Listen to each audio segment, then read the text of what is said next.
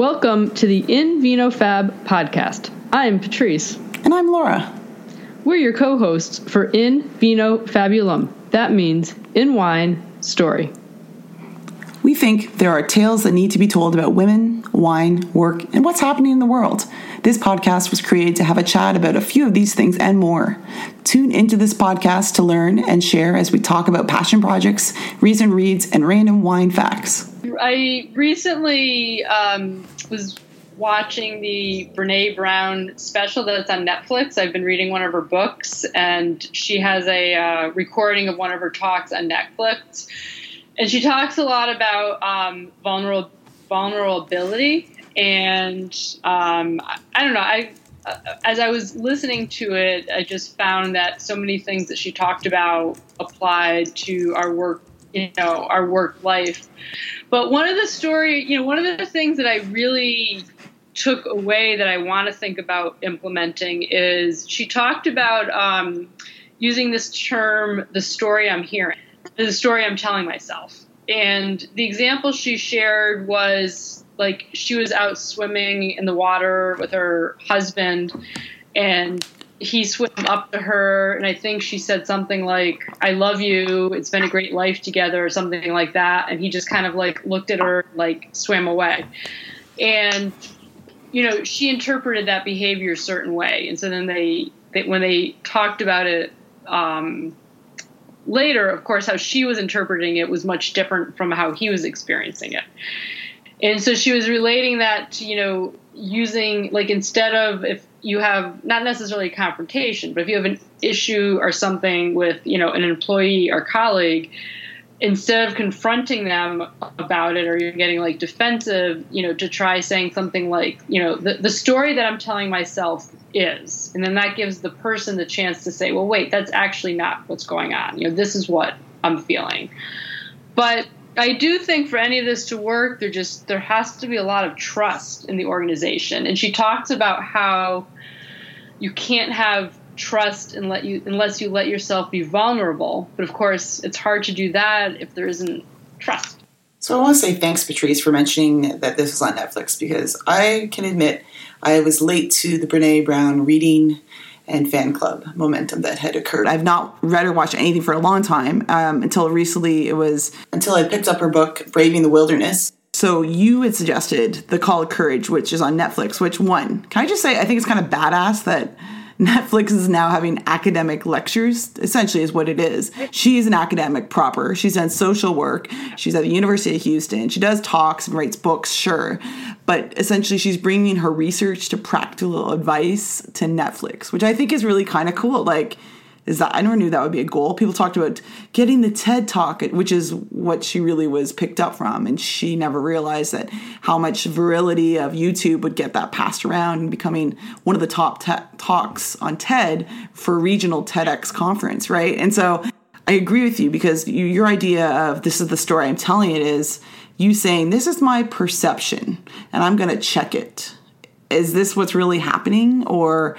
I'm letting you know how I'm feeling. Um, I, I, think you're right. When it comes to work, it's complicated. It might be easier with a family or a partner or a good friend that you could say, when you're saying this, it sounds like this to me. Um, but maybe at, at, work, in the workplace, it's hard unless you have uh, kind of a caring climate. Like I think of it like um, Kim Scott's radical candor, right? So I think like, how do you, you know, say something like that when you you know it's coming from a well meaning place and not a judgmental or one that's going to be, I guess, looking and writing your performance review and things like that. Um, yeah, and I, I think I like how she says like vulnerability is a weakness, and it's based on really how we were raised. Like, were we was it okay to emote in certain ways, whether it's getting angry or showing uh, frustration or being upset or uber joy like what was that like and I, I think that has a big impact on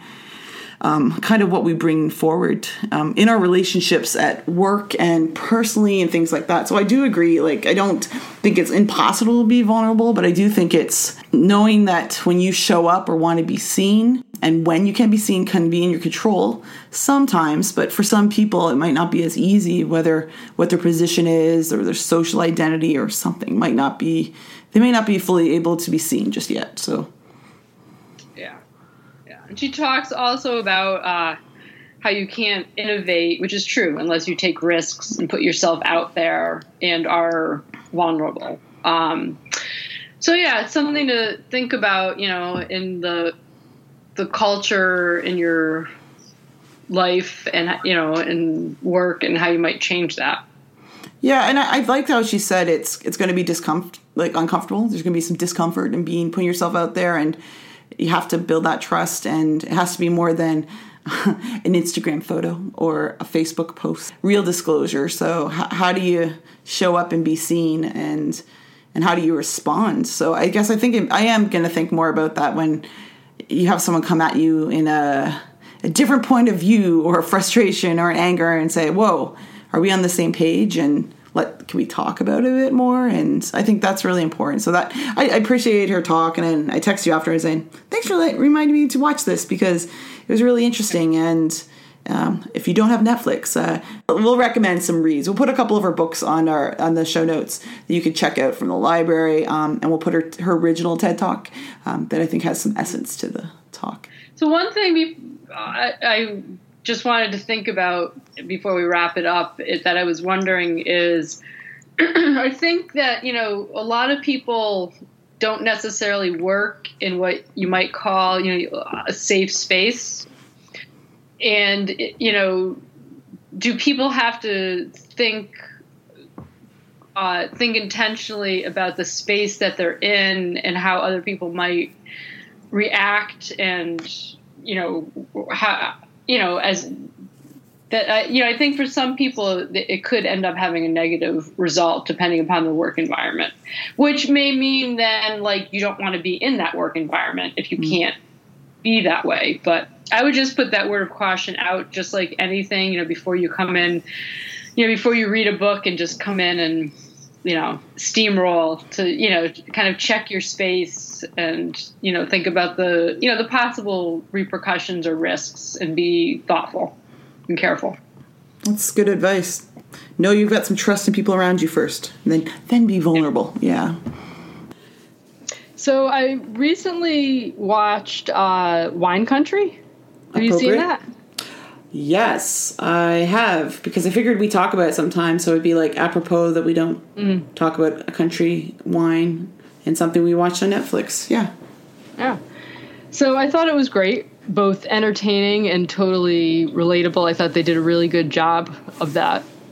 And um, it also motivated me to want to plan a wine country trip. Yeah, so the premise so longtime friends meet up. Uh, they go to Napa Valley for a weekend getaway because their friend Rachel Dratch, who I adore, is turning 50. And so, uh, yeah, that's the premise is they go away on a weekend. They used to be friends um, they're friends from like a pizza joint in Chicago. So, mm-hmm. who, who's your longtime friends that are coming on your wine weekend trip? So, I have a friend um, that I've been friends with since kindergarten, and another friend that I've been friend. She kind of like became friends with us freshman year of high school. And we have literally been trying for two years to find a weekend when the three of us are free at the same time. And it's been very challenging and uh, but that's that would be the the group that I would plan the uh, the wine country trip with. So they all know each other. Yes. Mm-hmm. Yeah. That's great. Yeah. yeah. yeah. Like I. I thought that was the neat part. Like, you don't even have to like wine. Uh, you, you probably could like comedy, but it was kind of like a more sentimental than comedy, I guess. Like women getting together. Yeah. Of remember back in the day. Interesting. Uh, yeah, and I thought it was it was it was subtle. You know, it was well done. Like some of the jokes they told about you know getting older and dating and being friends and health issues and and whatnot. Yeah, like and, one of the quotes is they always say, "Well, that's what we're saying now," because yeah, it's comments yeah, of like, right. "That's what we say now because we're old and whatever." So that was like one of their taglines. Yeah, yeah and you know like any friendships there was a lot uh, a lot unsaid between all of them and then it kind of all came out and like in any good movie, they pulled through and all kind of came together in the end, which doesn't always happen on these kinds of kinds of trips. Yeah, right. There was a beautiful landscape, and it was. Um, they actually showed they didn't really care about wine in the setting. Other, so they just want to get together and have a conversation. But sometimes maybe we don't have real conversations because you don't want to hurt someone, or I guess if it's a long time tr- relationship, you don't want to really get into it if you only have three days somewhere. You don't want to rock the boat, um, and you have different personalities. So like.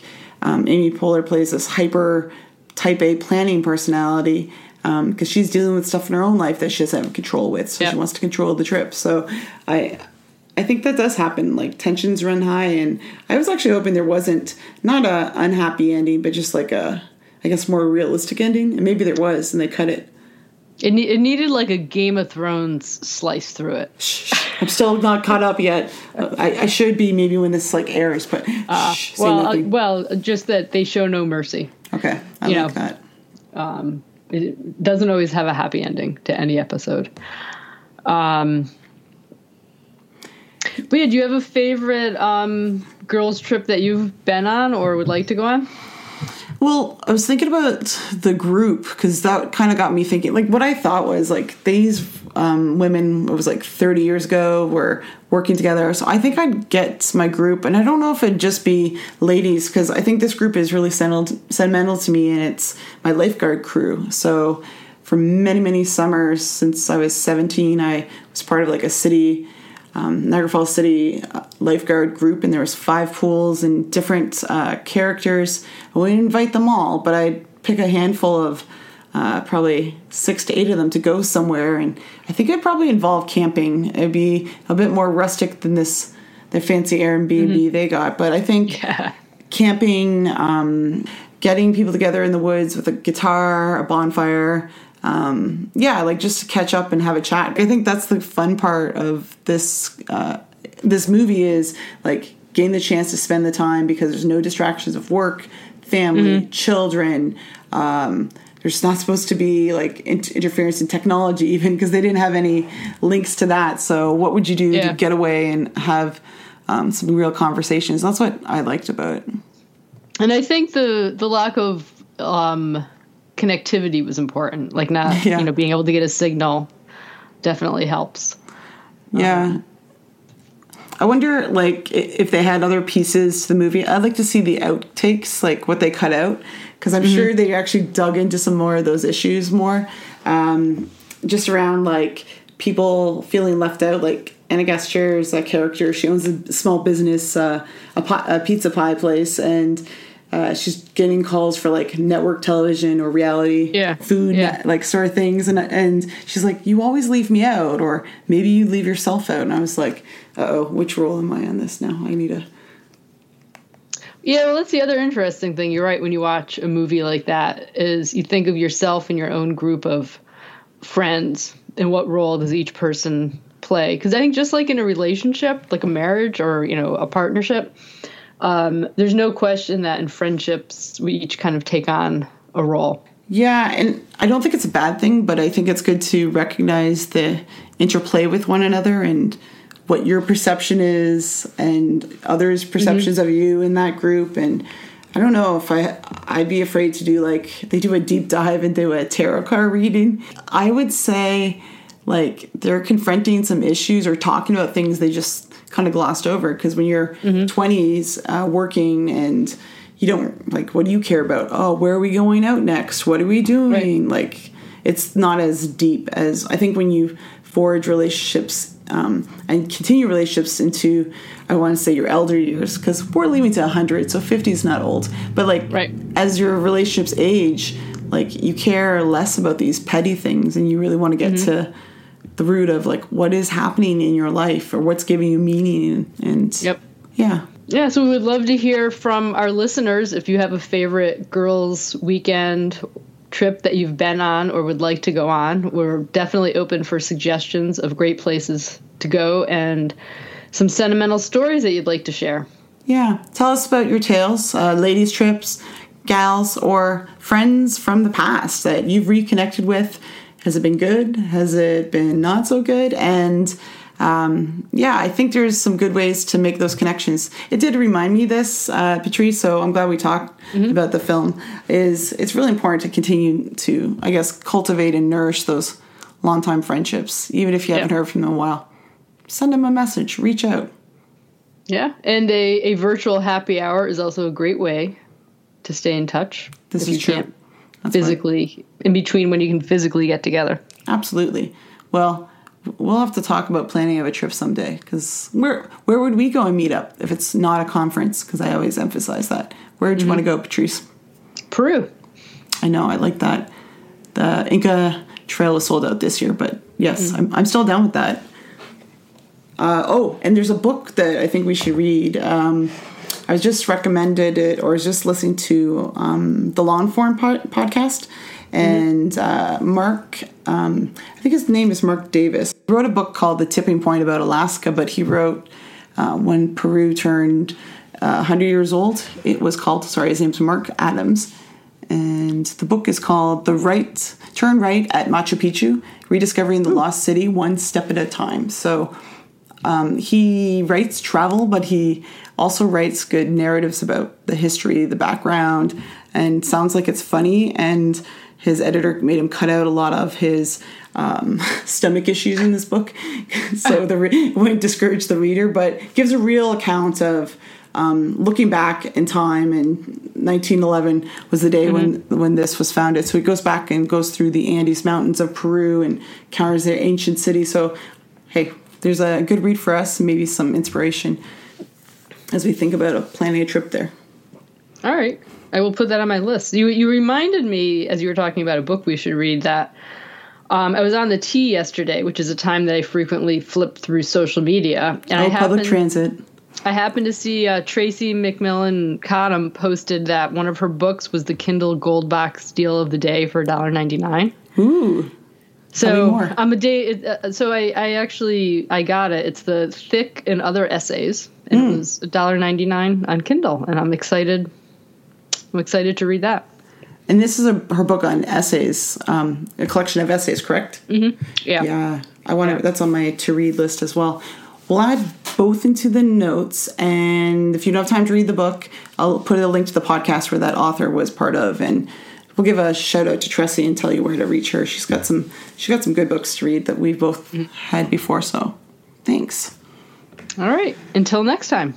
All right. Cheers. Be sure to catch the next podcast episode by subscribing to In Vino Fab wherever you find and subscribe to podcasts. Find us on Twitter and Instagram at InVinoFab, and we'll always welcome love and messages by email at InVinoFabulum at gmail.com. Cheers. Thank you.